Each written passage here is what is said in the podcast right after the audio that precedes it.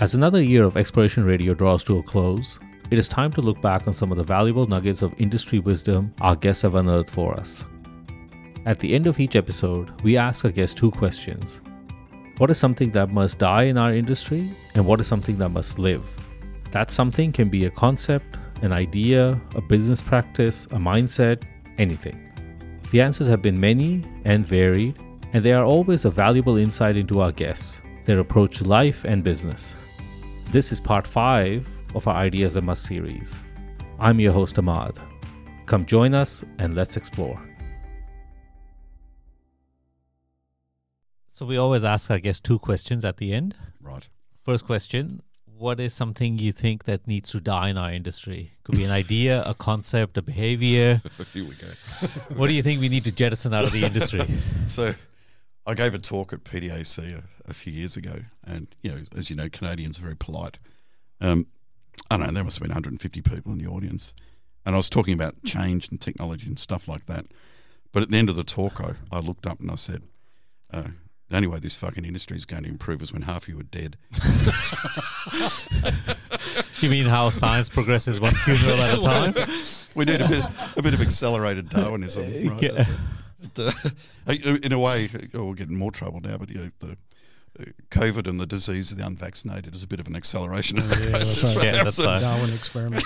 Yeah, another fair. experiment. But uh, I know that that's a bit terrible, isn't it? But um, but I think I think young people need to be enthused about it, right? Mhm. So I think, um, like we are talking about right at the start, it's a fucking exciting thing to do. Travel the world, see places that planet you've never seen in your life, get millions of dollars to test crazy ideas time and time again, wi- within reason. You know, Mhm. um, is who wouldn't want to do that? Mhm. right? And but I don't think it gets conveyed to young people like that. Maybe, and and so it's not just about geochemistry; it's really about geoscience. And the the other thing I talk about a lot now is, and I gave a talk to a whole bunch of young geophysicists just a month ago here in Perth, was y- you know decarbonising the world isn't it is an existential crisis. That word again for the for the globe, right? Yep. And yes, it needs the battery metals to think about, but we actually need shitloads of copper, and that's a problem. right? That's right. Yep. And um, so, and I made this point at the CET down at UWA as well. Was um, I said to these young people, I said, "This is not my problem. I'm an old fuck. I'll be dead. Right? Uh, Yeah. This is your problem. Yep. You young people, it, it is your job to solve this. It is your job to find the resources we need to decarbonise the world, and it's a very, very serious problem." The other thing I said to the guys at the CET was, you should be really exciting young people to get them into the courses to do it. And you should be teaching them to find ore deposits which are politically acceptable to mine in 15 or 20 years using technologies we haven't dreamt up yet. Yep. Right. And that's, I think that's a really clear message for our industry. And I like giving it, but I don't think it's given enough. Right? Mhm. It- it's, Well- it's that generation's responsibility, right? It- Yeah. not ours anymore. We're too old. Yeah, I mean, I think if you kind of look, you know, like if you kind of frame it that way, if you look at any industry that's best placed to kind of utilize a technological leap, you know, it's definitely got to be the industry we work in. Yeah, so from that point of view, uh, you know, not only is is the industry that we're in a um, a conduit for more technological change, but that technological change will actually have an impact on on us as well, industry, right? yeah. So so there'll be a nice kind of cycle from end to end that you, you and that would be a much more fascinating story to kind of sell to people. And, and you know what? We needed to have started this yesterday. I know, I know. not today. Yeah. I, I, I used to despair of all of this for a long time, but now uh, still despair of it a little bit, I suppose. But you know, there's obviously been a, a sea change. You know, the the, the ship has, you know, the train's left the station, the ship has left the shore. Mm-hmm. People acknowledge the problems now, but now we've got to fix it. And you know, I was talking to some guys down in, in Perth about you know car manufacturers and that, and they think there's going to turn a tap on and lithium comes out of it. Turn another tap and some co- some some cobalt comes out and some copper. It's just an item on a list. You just fucking order it. Where does it come from? I don't know. Yeah, But mate, mate, mate, it, it might not. You might turn the tap on. There might not be anything there. So, I know. And I always find like you know like that. Uh, like one of my pet peeves is this. You know, like the the uh, copper demand uh, curve that we seem to see. You know, like you go go back ten years and you'll see exactly the same curve, right? But the you know, the reality is that you know the even if you just take electric vehicles, the infrastructure that we have to build to allow them to occur, you know, like that's not going to happen quickly, right? And at the present rate, that's not happening at any at any rate on that cra- the graph that people have kind of made. So No, and, and we've got to do things differently just to fill in the copper we use now when mines Yeah, go yeah, that's production, and um, and copper especially. yeah, Do you think we paint that this is a technically challenging enough discipline? Because I, I, I despair that this isn't doable. That this is actually uh, the industry's trending the wrong direction for the challenge that's in front of us. So this might be get me even more trouble now. But um, so yeah, so the industry has a problem rectifying this. It, it's like um, when you're part of the problem, actually part of the problem. it's hard to fix yourself, right? Because you Yeah, don't see yeah. a problem. It, Yeah. It's just a Yeah, unless you're a masochist, you really don't want to. Yeah. but I what, something needs to change i- in our industry. And one scenario I've painted to a few people I know well, some of them, is um, I think one of our big multinational companies, not gold ones, the, the base metal ones, I, I think uh, uh, uh, an Amazon or Musk needs to come in and say, you know what, I'm going to buy you for fucking spare change. I'm going to sack the board, get rid of half the exco, uh, and I'm going to get rid of the assets that I don't like or don't agree with, and take you off the market. So I no, don't, no longer need to be pandering to idiot analysts that can't see further than two years in front of their own hand.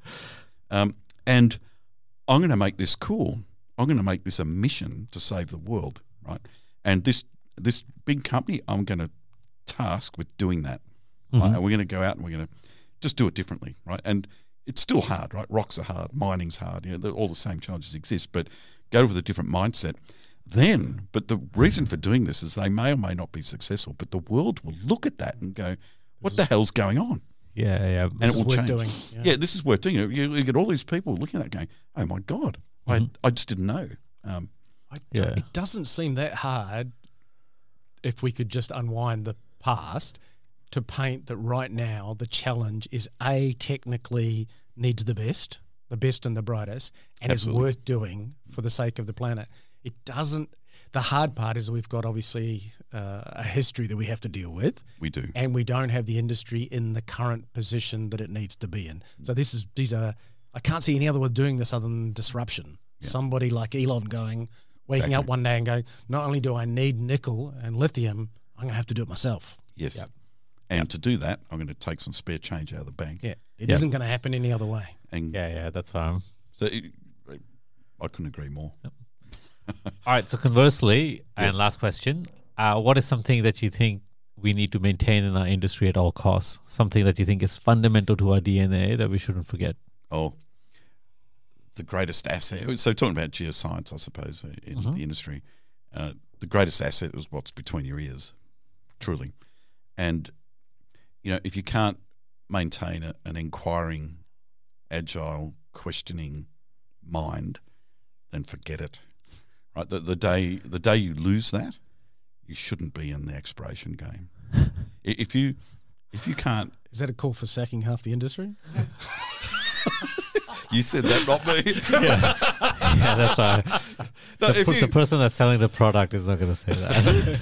if you can't get, I mean, just the, the conversation we just had, new people coming into the industry and go, I'm, I'm going to go and find more resources so we can decarbonize the world. I'm going to get excited about that. Here's, and then they go, and man, it's hard, but shit, I can get millions of dollars and I can go and drill holes and try and find things to help the world, right? Um, if that doesn't excite you, then man, get out. But we've got to find enough people that think like that, and and that again, it goes back to that the younger generation and trying to Enthuse. enthuse them around that it's Yeah. a and here's a word uh, Paul House will listen to us at some point but um, it- it's a noble cause. It's a, we wind him up. He call he rings it's a noble cause. We wind him up about it's too much of a wank word. But it- it's actually a, a no it's a noble because and and it's it's man it's just critical. And uh, yeah I talk to people obviously about this a lot. And I say even in even in Perth which is bloody sustained by mining basically uh, young people think it's uncool. And you go well it, it's actually it's cool yeah, yeah. That's we're here to save your ass, Yeah. actually, and you need to understand that. And we, for some reason, we have a difficulty articulating it. or we haven't thought to articulate it. Uh, yeah, and And know, we're pretty bad at kind of marketing. well, I think yeah, that yeah, like that. that uh, that's the kind of the, the and we have this history, right? And and man, if people don't understand the stats of COVID, then trying to get them to understand the, what mining does to the world is might be a bridge too far, right? But yeah, yeah, that's a. But but you only need to find, you don't need to convince the entire world. You need to find this group of people who can do it Mm-hmm. and get them into our industry. So it, it doesn't need to be a broadcast thing. You need to target a group of people to bring in. Yeah, that's uh, no, no, exactly.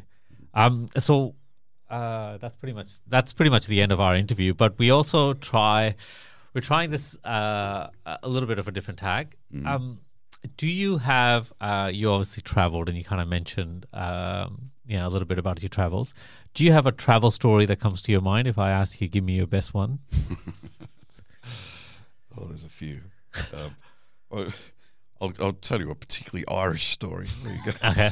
So Barry Murphy, if he's listening to this, will remember this. So Yep. uh, Pasminco did a lot of exploration in Ireland. So did Anglo. So I've been to Ireland many times with Pasminco, Anglo, and as IO actually, because it's zinc. It's elephant zinc country. Yep. Uh, anyway, not there to not talking about zinc in this case. So, uh, so I've travelled a lot, but there's only one country on one trip where I've seen two cocks. so, so bleep. Um, so uh, it's odd, right? So Barry, you know, if you ever driven around Ireland with an Irishman on those very narrow roads, they drive at about 300 miles an hour and terrify the shit out of you, right?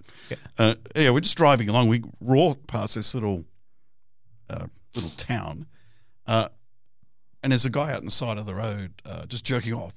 like, I said, I said to Barry, I said, "Is this normal here?" that was the first one, right? And then the the second time we were in Dublin. Barry's listening to this; he'll laugh his head off. But we're in Dublin, and and we're talking to a guy. We're actually trying to buy some historic geochem data off him, which is all on paper maps. and want to digitize it, and make it digital. Uh, anyway, he had his back to the window. We were looking at him, looking through the window in Dublin, very narrow streets. We could see into the building right next door. Anyway, the the, the, the blind was down. So as we're talking to this guy, the blind goes up. And there's a guy standing there stark. I said to Barry, I said, mate, that's two. Is Ireland really like this? Anyway, that's sort of the, Oh, that's brilliant. but the Irish, right? Yeah. uh, yeah. I can. Um, so I mentioned this story before you came in, and now that we're at the end of our interview, I feel comfortable saying this because this could possibly be the end of the interview right here. But uh, you know, the first time that I met you was not really the the time that I met you, but I met your most of your possessions and everything, and it was uh, 2008. Yeah, it was a. Uh, it was the what is it? The last uh, weekend in September, and you hosted. The, the fucking grand final yes. yeah. in 2008. Yep. Oh my God. Really? Yeah. Shit. And all I remember about I've and still not watched that. What? No, I've not watched one minute yeah. of that. so- And what I remember about that is that I, I think I now kind of figured out that maybe it wasn't your house that the party was held, but there was a party which was uh, that you know you were the architect of, and I remember coming to the party when you were MIA for for known reasons because your team was losing at that time, and then I left the party without seeing you either, even though it was your party, and you still had not made an appearance at that time. I, I think I was sitting in Steve's garden drinking heavily. Consoling. that, that was one of the odd things about IO. We used to have the grand final parties, and, Yep. and they were wildly popular. But there were years where Geelong was in it every year, so it was massively stressful for me. Just massively fucking stressful. I can remember um, you destroying Port Adelaide, which is my wife's team, Yes. and having to walk all the way home from Stephen's house to uh, to North Perth with my wife, and she's wearing a Port Adelaide, and the abuse that she was getting from everyone. 'Cause Geelong destroyed Port Adelaide. It was a long walk home. Yeah, uh, the what is it? The largest grand final loss between the two.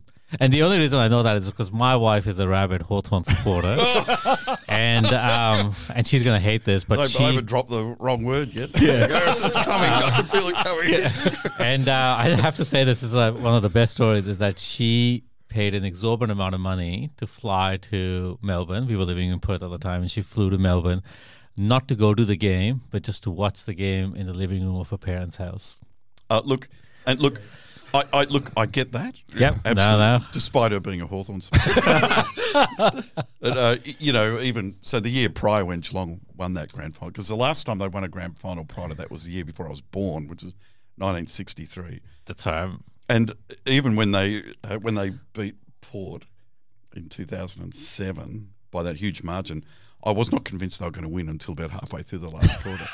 And, uh, and I will admit to shedding a tear in Bounder's upstairs toilet. Uh, not that we're passionate about football or anything. No, no, no. That's fine.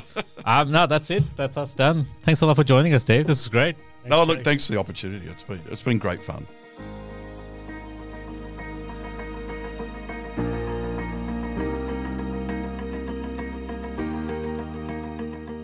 All right, two last questions for both of you before we, we finish up. Uh, so the first question, and this is a question that we ask all of our guests. So first question, what is something that you think needs to die in mining or exploration? It could be an idea, a concept, a behavior, uh, something that you think we need to jettison out of our industry.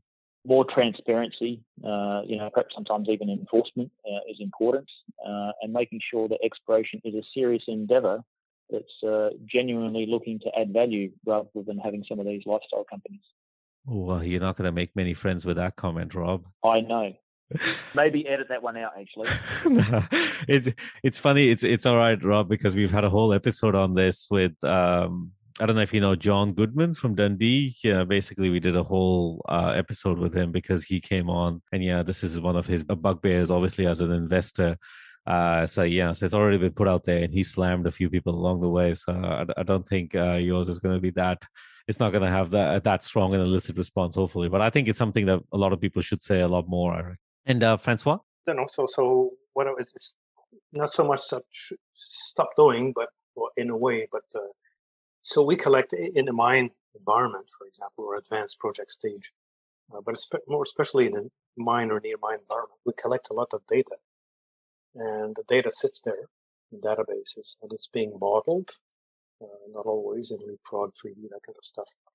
And, and, and what uh, I find is that having a model then becomes the endpoint as opposed to it being the starting point to ask questions and try to use that information, collated information, to understand controls of mineralization. Why is it controls of mineralization in general, high grade, and so on? So there's a whole uh, stage of analytical or geological analysis or interpretation work that, that needs to uh, augment the collated information. And I find that this piece um, is, is uh, commonly weak uh, in, in, in, my exposure to different companies. So we have the, sometimes we don't have the information, but when we have it, it's collated in, in 3D models or whatever level plans or maps. But then that should be the platform for the real serious work. And I don't see enough of that. So what you, what the industry should stop doing, it should stop ending at having collated the data, go beyond, interpret, analyze the data in terms of what it means for mineralization. Excellent answer. I think it's it's it's a great point that you know we seem to think that the job uh, of exploration geologists or even geologists is to just make sure that the the data makes it into the database and the job's done. You know, we seem to forget that that's the there's a whole another part of the world that we should be working on as well. Yeah, it's not articulated that way, but that, that's that's in essence that's what it is. And the other one is uh, stop looking at your drilling database in sections only. Look at level plans. Geologists are trained to look at level plans, and commonly um, if you're in an environment with steeply plunging folds, if you only work in section because that's what the software is designed to do, uh, then you're missing the picture. So you always need to look at level plans as well. But this is not um, a natural uh, thing that's done by the younger geologists, I would say. So stop looking at just sections, look at level plans. Excellent. Um, and so conversely, and last question, what is something that you think we need to maintain in our industry at all cost? Something that you think is fundamental to our dna that we should never forget? Geology and observations remain the foundation of our of, of exploration. Nice short and sharp. I think for me there's two things. Uh, one is uh, understanding the uh, business of exploration how, how best to add value um, using the you know shareholders' uh, money basically. And the other part is uh, making sure that you understand completely what the community um, concerns and issues are. That's, that's really, really critical, and that's something we need to do better at. Excellent. That's a great point. That's it, guys. That's the end of our interview. I really appreciate you giving up your time. Thanks a lot for joining us. My pleasure. Nice talking to you. Thanks for the opportunity, Ahmed.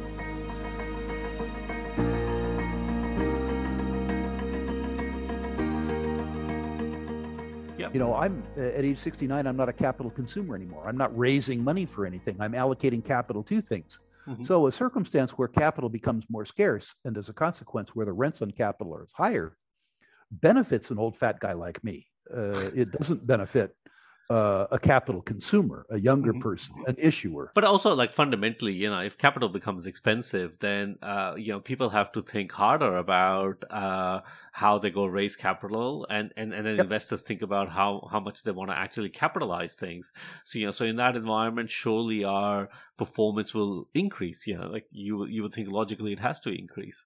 Correct or we're all dumb. You know, that's the only other uh, outcome out of that. Well, you know, ultimately, uh, history takes care of dumb people, mm-hmm. uh, even collectives of dumb people. The outcome isn't pretty, uh, but that happens. Yeah, that's right. Yeah, that's right. I mean, eventually there has to be that correction at, at some. At some you know, Weimar, Weimar Germany was a very dumb circumstance. Mm-hmm. They decapitalized Germany. Uh, and the result of the collective stupidity of the German people was a guy named Adolf Hitler. Mm-hmm. There are consequences of being stupid. Yeah, Yeah, and they're grave. Um, I mean, I have to say, Rick, like we could keep going on this forever. Uh, we have to, we have to get you back on the show at some point because I look, I look forward to it. It's, it's, a, it's a delight to have an interviewer not say when will the price of gold go up. It's, it's nice yeah. to have discussions that are actually of value. Yeah, like I don't know about you, like you know, like I obviously don't have the level of experience you do, or or, or have seen these kind of cycles, but you know, like I often kind of sit in these, and, and, and you know, like these kind of discussions around. Uh, you know, like how to improve the industry or something, and people just go, "Well, we just got to improve improve the commodity price," and you're like, that is the last of our worries at this point. You know, there's a whole lot of capital inefficiency, uh, you know, performance inefficiency, all of these things. You know, we could be doing a lot more about fixing that rather than you know worrying about uh, this whole like narrative around where's the price going. You know, like I, I just think it's kind of irrelevant. I, I mean, frankly, the good news in the industry is, and I don't want to sound like an ESG type, uh, mm-hmm. the good news in the industry is that there are more people that look like you and fewer people that look like me. There are people from around the world coming into the industry. They say there's a shortage of talent in the mining industry. No, there's a shortage of old white talent, uh, and that's dying out. And that's a good yep. thing. Yep. There's more women in the industry. The mm-hmm. idea mm-hmm. that we could ignore the intellectual inputs of half of humankind is really phenomenally stupid. Yeah. Uh, but there's some bad things. The industry has been taught some very bad habits. The 1970s taught invest taught investors that what they should look for is optionality in commodity prices rather than efficiency in production. And that yep. was a very, very, very back asswards lesson. Uh, yeah, the investors, right. you know, that there was a wonderful cleansing that experienced that we experienced in the 1980s. You know, I was more principally involved in the oil and gas business then, and the decline in the oil price from $30 a barrel to $10 a barrel uh, made people for a while much, much, much better explorers and much, much, much better producers. Mm-hmm. The lame, the halt, and the blind that had populated the industry towards the end of the decade of the 70s went back to selling cars or whatever it was that they should have been doing and That's took them out of the oil business. There was a real cleansing of the deep of the gene pool that took place in mm-hmm. bear markets. And ultimately, uh, I think the cleansing of the gene pool that happened among the producers in the last decade has made them, as an example, much more prudent allocators of capital today. Uh, how long that will last is a different question, of course. That's right. I mean, yeah, like the the uh, the capital allocation in kind of the 2005 to 2010 boom, you know, was ridiculous.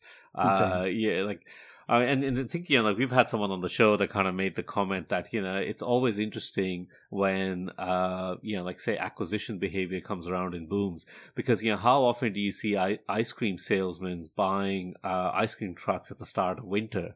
You know, right. like, and it's like, uh, but, you know, so we seem to do that a lot at times. And you go, right. well, yeah, and then do we, and do we wonder why we have problems with, uh, you know, like capital return when, when we're behaving in this way? Correct? And uh, the other point that I think you made, which I quite like, and you kind of made it earlier as well, is around um, uh, you know, like technology, I think one of the one of the pieces that I think is really going to change, and, and maybe you know, arguably the industry hasn't been as as good at kind of utilizing it, is the the democratization of technology will allow us or allow different people to be involved in the industry. That's not just our industry, but across the board.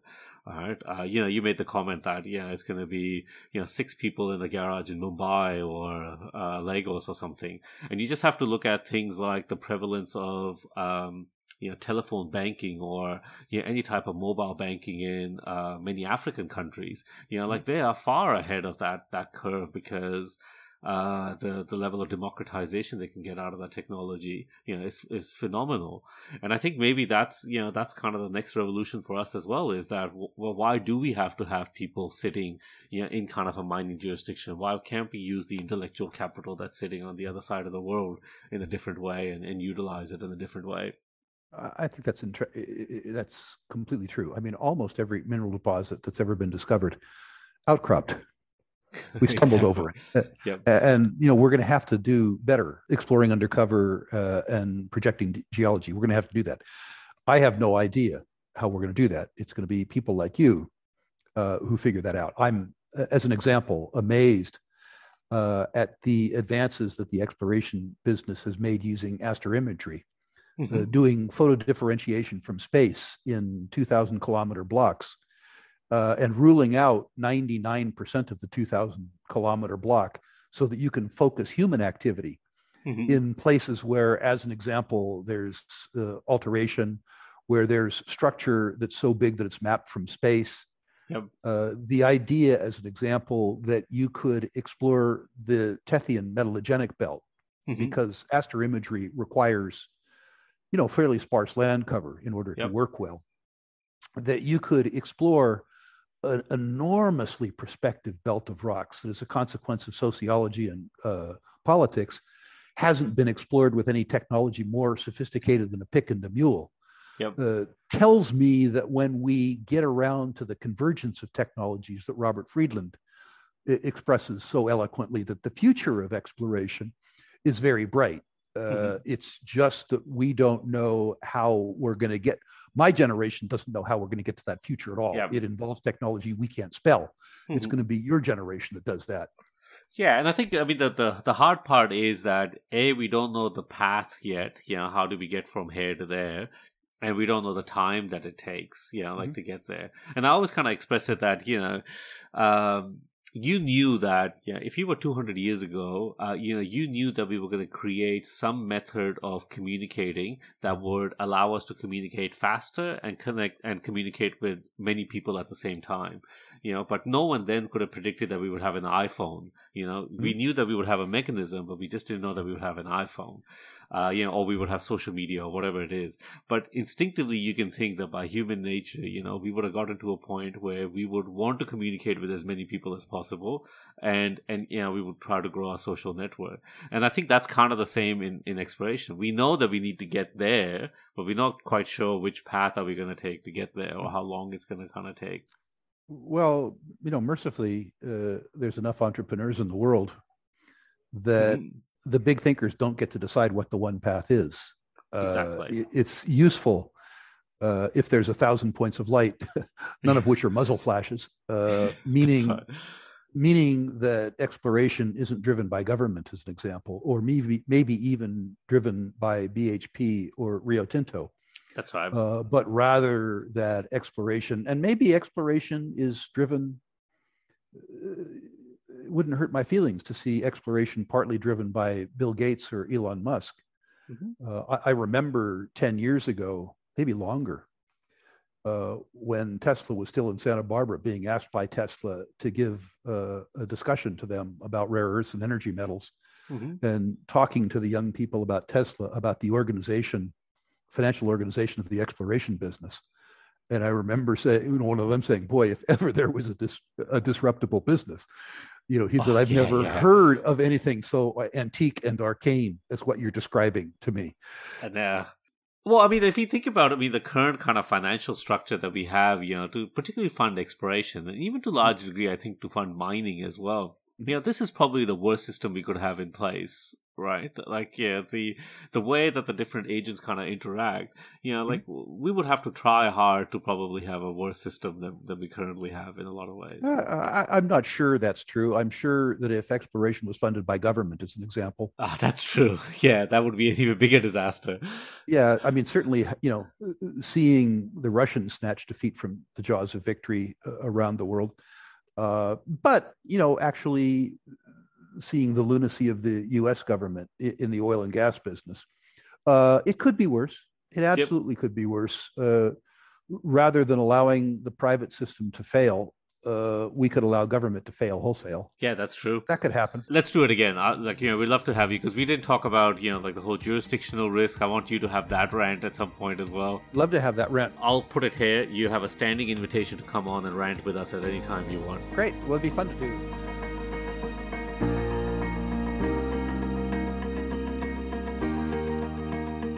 100%. Yep. The secret sauce is culture.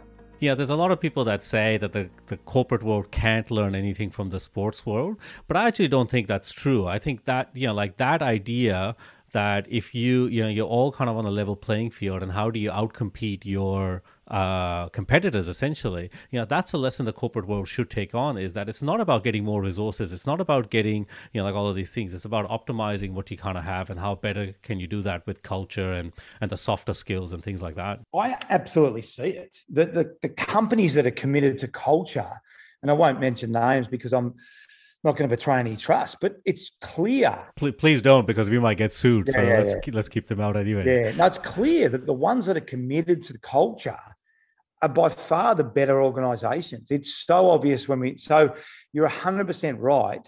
Is commit to the process. It works, and I, I say that to people all the time. Commit to the process. Commit to the people. Commit to developing really clear systems around what your culture looks like. Don't get outcome focused yeah, because things are going to go wrong at times. But I, I talk about talent based teams and behavioral based teams. Be a behavioral based mm-hmm. team and you'll continue. Yeah, you're still going to drop a little bit, and you know whether it's the pandemic or the you know interest rates go up or whatever it is. I mean, there's always things that are external to the business, right? But to control everything that you can control as best as you can, and you know, like uh, if the pandemic comes, well, mate, like yeah, you, nobody could have forecasted that. So yeah, so that's going to be a hit to your business. But control what you can in that aspect yeah, look after your people and be really clear on what your culture is. And I think whether it's in the corporate world or whether it's in the sporting world, it's 100% right. The ones that are committed to their people and committed to their culture are unequivocally the best organizations. Now, when you look back with the benefit of hindsight, what would you do differently? Probably as a player, I would have taken more notes. Um, I think that would have been really valuable. Just, you know, jotting some things down as I was going through my career.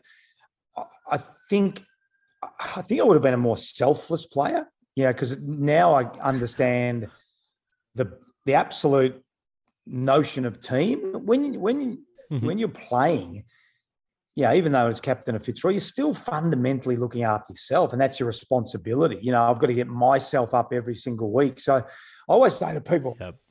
if you can coach before you played, you're going to be a much better player. You know, yeah. but you clearly can't. Clearly, you can't do that.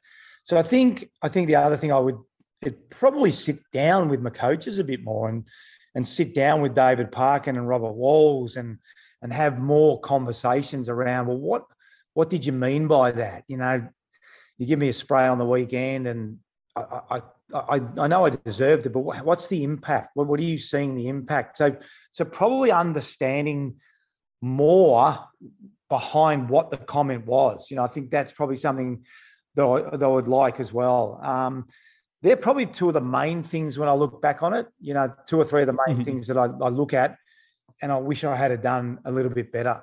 So is this something that you think that you would, um, you know, now with hindsight, definitely do more of as as you were going down that path? Like, you know, like the more, I guess, more the focus on relationships. You know, would you would you value would you have valued that more along that way as well? I think I think we always had pretty strong relationships at Fitzroy and pretty strong relationships at at Sydney. Probably again, it's probably just the concept around team. I know it sounds silly, but yeah, when I look back on it, and probably because Fitzroy was struggling a bit, and I probably started to focus too much on myself, you know, because when you're losing, you go, well, and it's such a media driven organization, you know, like, how can I be the best player this weekend?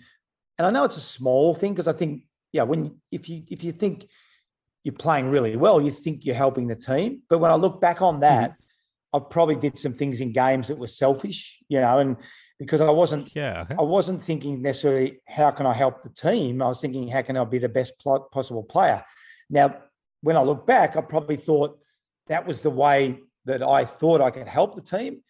But I reckon if I had to switch my mindset, saying how can I help the team better in this quarter? How can I take help the team better in this game? How can I help the team yeah, okay. better during this week?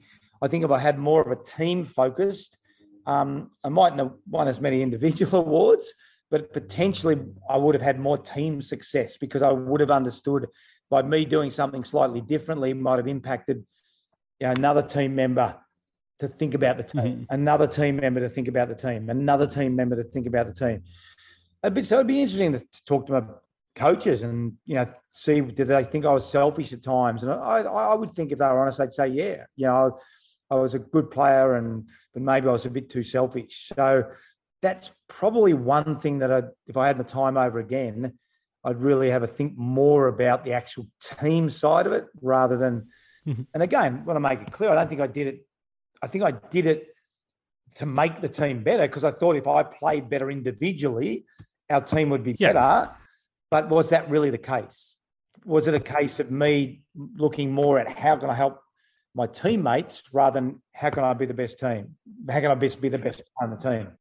Particularly at Fitzroy, I think the perspective you have now is because you know how the the tale of Fitzroy ended as well. But you know, but when you're in the middle of it, you know, like that was an organization that like you didn't know which way it was going to go. Yeah, like the you know there were days it seemed like the club was going to close, and like yeah, so so so it's I I think it's actually probably okay to understand why players uh, in that setting might have become more selfish or more mercenary to go, well, you know, like, mate, I got to do whatever I can to kind of see my career prolong. And I always think it's really hard to know what the full impact of that is on you until you kind of go through the chapter and onto the other side. And I think it helped me at Melbourne because Nathan Jones, who was um, their best player by fair way, and I remember it just helped me inside Nathan's head to think, well, I know why he's playing the way he is because he thinks that's absolutely the way he needs to play to be the best player for this team and then for this team to be best. So, having that experience myself as captain of Fitzroy and seeing what Nathan had been through allowed me to establish a really close connection with Nathan to explain to Nathan. And maybe that was talking to myself. Like I was almost talking to myself then, going, Nathan, no, I need you to do this. And we had some really good conversations around that. So, to your point, when I'm in it, you can't really see it. You don't really know what it mm-hmm. looks like, having been through it and then trying to coach Melbourne. And I think that allowed me to have a really strong connection with Nathan and change his philosophy around him having to be the best player every single week into playing a really important role for the team and I think it made him a better player and made us a better footy club. Paul, obviously, you know you're very passionate about leadership and management. Would you do it again? Would you take on another leadership position? I, I enjoy what I'm doing now. I love being, you know, with performance by design and you know imparting the wisdom and on you know because it's sort of trying to put an old head on young shoulders, and it's really you know mm-hmm. you asked me what I'd say to myself, you know. Often when you're young, you don't listen to anyone, you know. So part of what I try and do now is give experiences, tell stories, try and help people understand because unless you've lived and breathed it, it's often hard to to put it into actions and outcomes. So I really enjoy. I've enjoyed. Yeah, I've been really fortunate. Went to Fitzroy as a 15 year old, had an amazing experience, amazing leaders, Bernie Quinlan, Laurie Serafini, Mickey Conlan, Gary Wilson. Then you know came up with Matty Rendell and Scotty Clayton and you know Gary Pert and Johnny Blakey and Alastair Lynch. So incredible experiences yeah, I think now it's yeah, I've had those experiences. I've enjoyed my time in footy. Um, I'm still doing some work at North Melbourne, more on the leadership capability with their exec teams and stuff like that. But I think it's I now just enjoy imparting the wisdom and, and helping people. And if they want to be helped, I'm here to help them. If they don't want to be helped, then then that's okay. They've got to go through their experiences themselves, and people learn at a different rate. But trying to, I guess, trying to put old head on young shoulders is the best way I can describe what I'm trying to do now yeah like i guess this is one of my kind of uh, bugbears is that i think yeah like in the the corporate world we are often um quite quick to I think move people on because Yeah. you know maybe their technical skill set or you know particularly their skill set around technology you know depending on what industry you're in you know you go you know like it's it's now trying to teach an old dog new tri- trick so you know like we're, we're going to give this up but I think what we fail to value is the softer skills that those guys uh, have picked up along the way or those people have picked up along the way uh, you know like even though they're not kind of doing the technical job you want them to do at whatever level they are in the organization but they have value in kind of imparting the softer skills to people around them Hundred percent right. And even it's funny. I think even the language we've got to change because when we talk about the softer skills or the little things, like it's funny, and we catch ourselves as well. And even by that nature of, oh, it's just a little thing. Now, hang on, is it? Is it a little Yeah. thing? i know The softer skills are they a softer skill or are they a skill that we actually really value? And I think i know yeah, hundred percent. I think some of the things that we we collectively have to change the way we talk about things because you're hundred percent right. If I'm if I'm starting a company or hiring a CEO or you know whatever, those softer skills around empathy and relationships and asking questions, they are number one on my list. Absolutely number one on mm-hmm. my list. Because I know now, having been around for 40 years, both footy and the corporate space, they're invaluable. That person mm-hmm. will bring in the technical capability. That person will bring in everyone together. That person will support everyone. It's the other one that's right that completely forget about the softer skills that have got us into trouble. You know, and and we look at the last two years and some of the things that have happened, and and we, you and I spoke about it. We won't go into it because we could take another hour to, to dissect it. But they've got no Yep. soft skills, zero, because that's right it's all about technical capability. We can all get take technical capability or acquire technical. So the, the person that wants to bring us all together. One of the great sayings I reckon is a rising tide lift all lift all boats. You know, if we can start bringing people together, start lifting people up, well done. Building relationships, taking people on the journey with us. Stop this divide and conquer mentality that's existed around the world and particularly in Australia. We've got to get out of that mindset. We've got to pull people back together. And that's exactly what you're talking about. Those people are incredibly invaluable and will become more invaluable um, as we're trying to dissect the next, you know, the next 12 months, 18 months, two years. That is the human trait that you know like our ability to interact with people across kind of the spectrum. You know like inevitably a lot of the technical stuff you know for for all intents and purposes will probably be taken over by some level of technology. Yeah. you know like we know that's the case you know like that's kind of it's going to go there. So so i find it like fascinating that you know like organizations for all the money that they put into technical development and then you kind of look at how much money kind of goes into you know the the human development i think uh, and you go well like you know clearly that's probably not a great trend if you're not kind of putting value in in one side and only putting it on the technical side And then and then you wander around going, how do we end up getting here? Because yeah exactly. you've spent no money on your people. You've spent no money on your culture. Yeah, you've got this amazing technical side of your business, but it's about your people. It's people will. I don't care whatever whatever business it is. You know, most businesses are people business. So don't be surprised when you look around and go, Geez, how come I got a bad culture? How come no one's talking to each other? How come everyone's arguing? Everyone's pretty really good at what they do, but no one really cares about this company as an organization. All they care about is what their job is, getting a paycheck, going home at night, and the, all the transactional things around. Is that what is that yeah is that the company we want to work for? Eventually, no. I guarantee. I mean, I think the younger generation is kind of voting in that sense, right? Like, you know, they want more meaning, they want more Yeah. uh, connection to what they do. So, and I think that's just all part of being human. I mean, you mentioned like, you know, the people business. I remember this, like, um, you know, Adam Simpson, you know, the West Coast yeah. Uh, head coach, you know, he made this great point that, you know, like in West Coast, they, they kind of divide players coming in into three kind of lifestyle buckets. You know, so it's like the 18 to 25 year old lifestyle, which is all young kids, you know, they want to go to nightclubs, you know, they want to party hard, they want to do this. And you know, and they put them together. And then there's kind of the uh, players that are like you know mid twenties to late twenties, which are all about going to brunches and Instagram and going to fashion shows and all that stuff. And then there's kind of the the group that's you know like thirty plus that have families and are settled and and yeah, so you could have a player that comes in at twenty two that goes into the family group, but he's like, but you know, we realize that we can't actually treat an eighteen year old that wants to party hard the same way as a thirty two year old who has a family and and a life.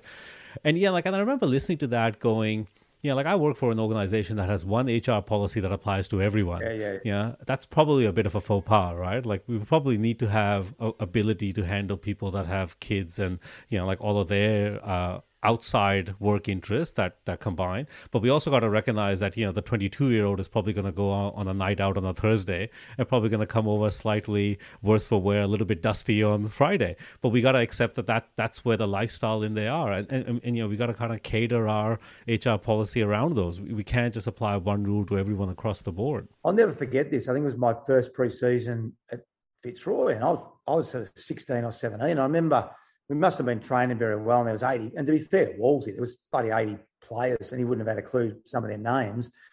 And he'd give us a cook and we ran in and he said something like, you guys are all equal here and you'll I'll, I'll treat you equally and we'll pick the team first round. I remember sitting there going, I'm standing next to Bernie Quinlan. He's won a Brownlow medal and I'm equal to him.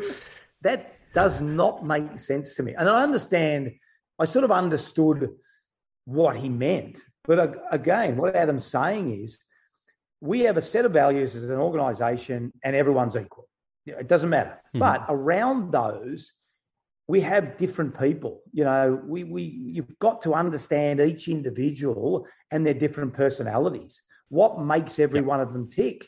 And I think the strength of the, of the Swans, and I suspect for what Adam's saying is, you know, if if Leo Barry comes in and he's got to take his kids to to school the next day because Sarah's crook and absolutely, you know, mate. Yeah, absolutely. Right. Like, yeah, mate. As long as you get in, I know it's a recovery session tomorrow. I'll let the I'll let the players know. Can, I'll let the leadership group know. Um, and can you come in at Roosy? Yeah, no, I'll come in at two o'clock. Hundred percent, because we've got to be respectful of, of. Now, that's not to say.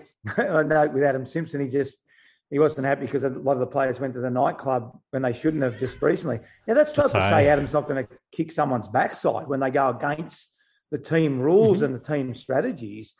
But you're 100% right. One of the things I wrote down in my 25 points on October 9 and 98 is 44 senior players, all individual personalities, treat them individually. 100%. And I think too often we have this one cap fits all policy. And again, getting. I know. Again, getting back to Bernie Quinlan, hang on, he's won a Brownlow medal, kicked 100 goals. I haven't played a senior game yet. You're telling me I'm the same as him? No, nah, don't expect me to believe that because I actually don't believe that. That's not true. I know, and this is what I mean about like kind of the motherhood statement and kind of the granularity. You know, like you understand the motherhood statement. We yeah. want to keep everyone equal, yeah. but you also got to realize where the rubber meets the road. It's got to be a little bit different for everyone along the way as well. Yeah, and I think in in your culture code, that's absolutely true. And I would say this: if you've got a player sitting here, mm-hmm. and I suspect Simo is the same, you know, in our culture code, one hundred percent, you know, everyone's equal in doing these things, but around that how we treat Adam Goodes compared to how we treat Brett Kirk or Mickey O'Loughlin or Leo Barry or Stewie Maxfield is based around their circumstances at, at, that particular time. I remember Teddy Richards. That's right. Roosy, I've got an exam tomorrow. I know we've got main training. I said, mate, you got an exam? All right, we've got main training. What, what, what time's your exam? Mate, it's right in the middle. All right, let's just, okay, there's an example. We treat people, as, we treat people the way we, we, we, they expect to be treated. He's got a, he's got a right. life outside. He's, we want him to get an education. We want him to look up. So how do we deal with that scenario? And that's exactly what Simo's saying. It's a, it's a great point. Anyway, Paul, I don't want to take up any more of your time, but this has been great. Um, yeah, thanks a lot for joining us. It's, it's excellent to get your insights in kind of the you know the diverse things you've done and and know how you're kind of combining them together now um, in your company now, Performance by Design. I think it's excellent. No, mate, thanks a lot. I really appreciate it. It's great we're finally being able to do it and and catch up again. So thanks for having me. Appreciate it. So we always end our interview with two questions, and we'll slightly adapt them for you. So the first question is, what is something could be an idea, a concept, a behavior that you think needs to die in your particular industry, something that you need to get rid of? I think I might have answered that before. I think the idea here in Australia is that academics are great, but their feet are too far above the ground, and therefore they dismiss them a lot more than other countries do. Uh, I do feel that in Australia we dismiss the research element, we don't value it as much, and I think we need to value it more. And the academics and the researchers, it's not, all, it's not only academics, but the researchers need to earn the trust of industry and understand it. Understand that it's not only about proposing new ideas, but also delivering on what industry imperatives exist, and that way then bringing the cultures together. Perfect. So, conversely, and last question. So, what is something that you think you should maintain in your industry at all costs? Something that you think is fundamental to your DNA that you should never forget? I firmly believe that, and, and I've encountered that in my life all the time. Whatever we do, we are now coming towards some really, really big challenges. I'm not talking about water and the other challenges and bushfires, which are big challenges for the nation, but even bigger challenges like the environment, like AI. AI is a huge opportunity, but also a challenge. We must make sure that people matter and that we have humanity prevail because technology is advancing exponentially so fast you'll see that what will happen in the next 20 years you would not even imagine even today because it is an exponential growth in that area we need to ensure that we maintain the human in the loop, if you like. And I'm thinking very specifically around AI, machine learning, and the robots being able to produce their own robots, and the AI, AI algorithms not necessarily keeping the humanity into the algorithms themselves. Yeah, and I think it's Max Tegmark that has the saying that technology is about helping humanity, not like the other way around? Exactly. We need to educate the technologists because often that's not the first thing they think. In other words, you need to have, if you like, humanity by design. Not just, oh, okay, we've done this. Now let's think about privacy. Let's think about ethics. And often they don't. They're just given the instruction to put ethics into AI, for instance you should be doing it by design from the start. Yeah. And I think the challenging part there is that if you value ethics or morality or something else related to humanity before technology, then we might make a decision that some technologies are things that we might not pursue or we might, right? And then and that's always a real hard challenge from a technologist. Every path should be explored, but some we might say, you know, maybe that's not the best path for us to explore. Yeah, and it's about finding ways to deal with it, highly unlikely to stop unless we blow ourselves up, and then there's no problem. Uh, well, big problem. when we invented fire, we couldn't stop that. Someone would have invented it somewhere else and burned our house down. But also, fire has given us a lot of benefits. It's not only burning other people's homes. The same with weapons and other things. Yeah, and I think having that discussion, I think, is a really valid point. Would be a good podcast, possibly not for me, for someone more qualified in this area. No, that's great. Well, thanks a lot for joining us, Andy. That was great. No, thank you for the opportunity. Thank you.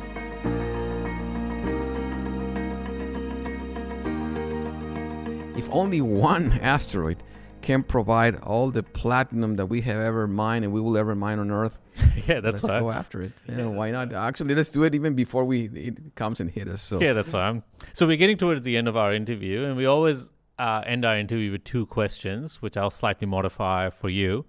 So the first question is: so when it comes to space exploration and and space in general, let's just say that, what is something, an idea, a concept, a behavior that you think needs to die, that we need to get rid of, that people shouldn't do anymore? Yes, uh, that that's a good question too. Every uh, I mean, I give a lot of talks to the general public, and the moment they hear the word mining or extracting resources in space, they tend to think uh, negatively because of what we have done on Earth. Mm-hmm. So a lot of people will say, we've done it on Earth. Why do you want to do it in space? Why do we want to ruin space? And the way we should look at this is that the resources in space will give us an opportunity to conserve the ones that we have here on Earth. In fact, it gives us more opportunities.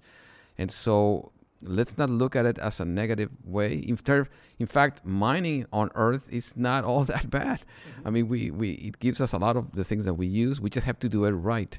Yeah. And the other thing that comes out is why spoil space from just pure science and, and, and now look at it from the point of view of utilizing it because when we do that it will give us a chance to even know even more about space and it will benefit us all in here and in fact i, I always like to point out that yes we mentioned a lot of resources platinum and water and gases and oxygen and all that there's one resource that is very important and is seldom mentioned and that is inspiration. I mean, re- space has a way to excite the young and the old, to unite all sorts of ideologies, countries, political views. It inspires us, mm-hmm. and inspiration it's a it's a renewable resource. So might as well use it wisely as we start looking at how is that we can better utilize the resources in space to benefit all of us here on Earth by keeping that inspiration that space gives us to all of us. I think that's a great point. So I said there were two questions. So the first one is what is something that you think we need to kill, and the, uh, the second one is what is something that we need to maintain. And I think you just answered that. You got it. Excellent. That's a perfect spot to end on. Thanks a lot for joining us, Angel. It was great. Thank you, man. Been a pleasure.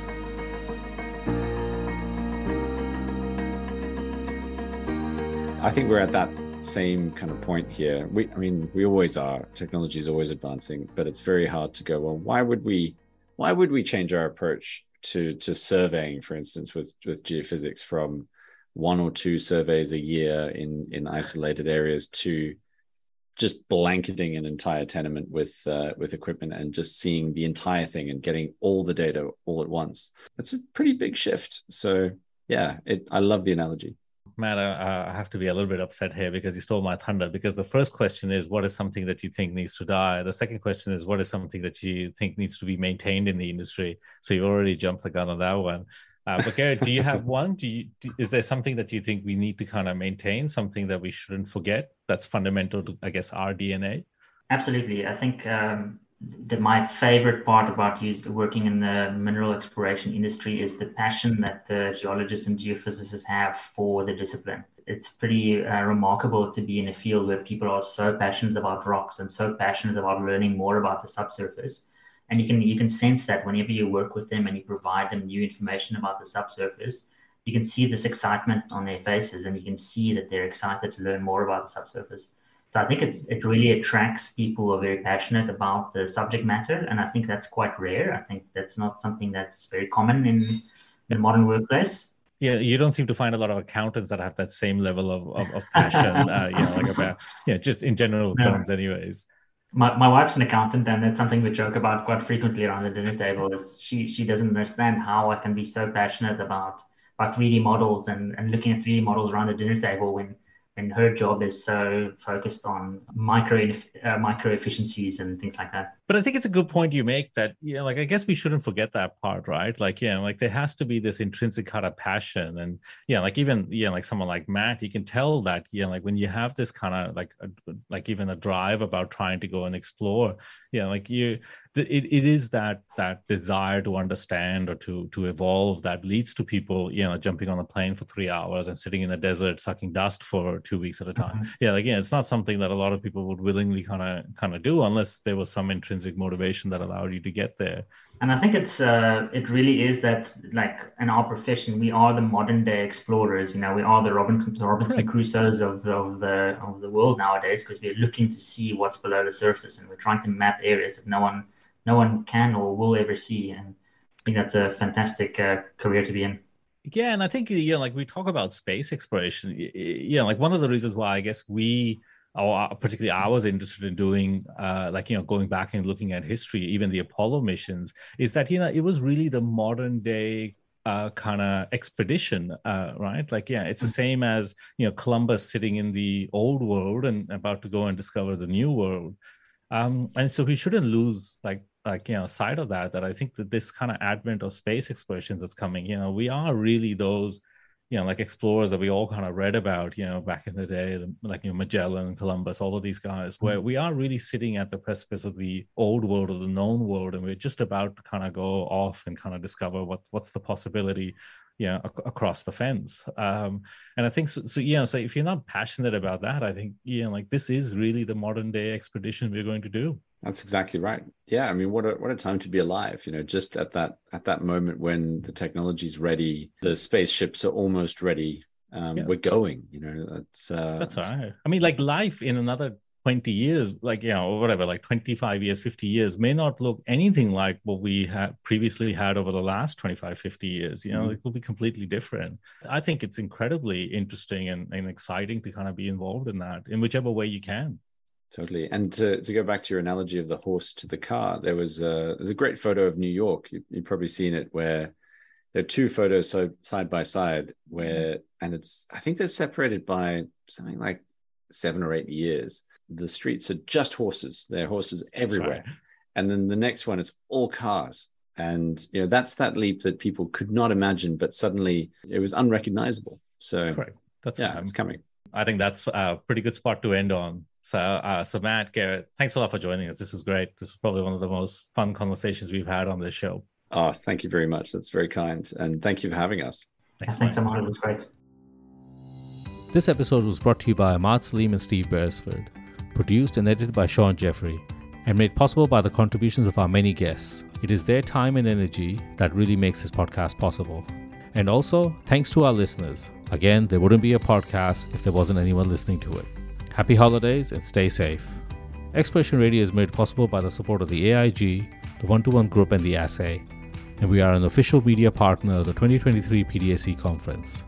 Until next time, let's keep exploring.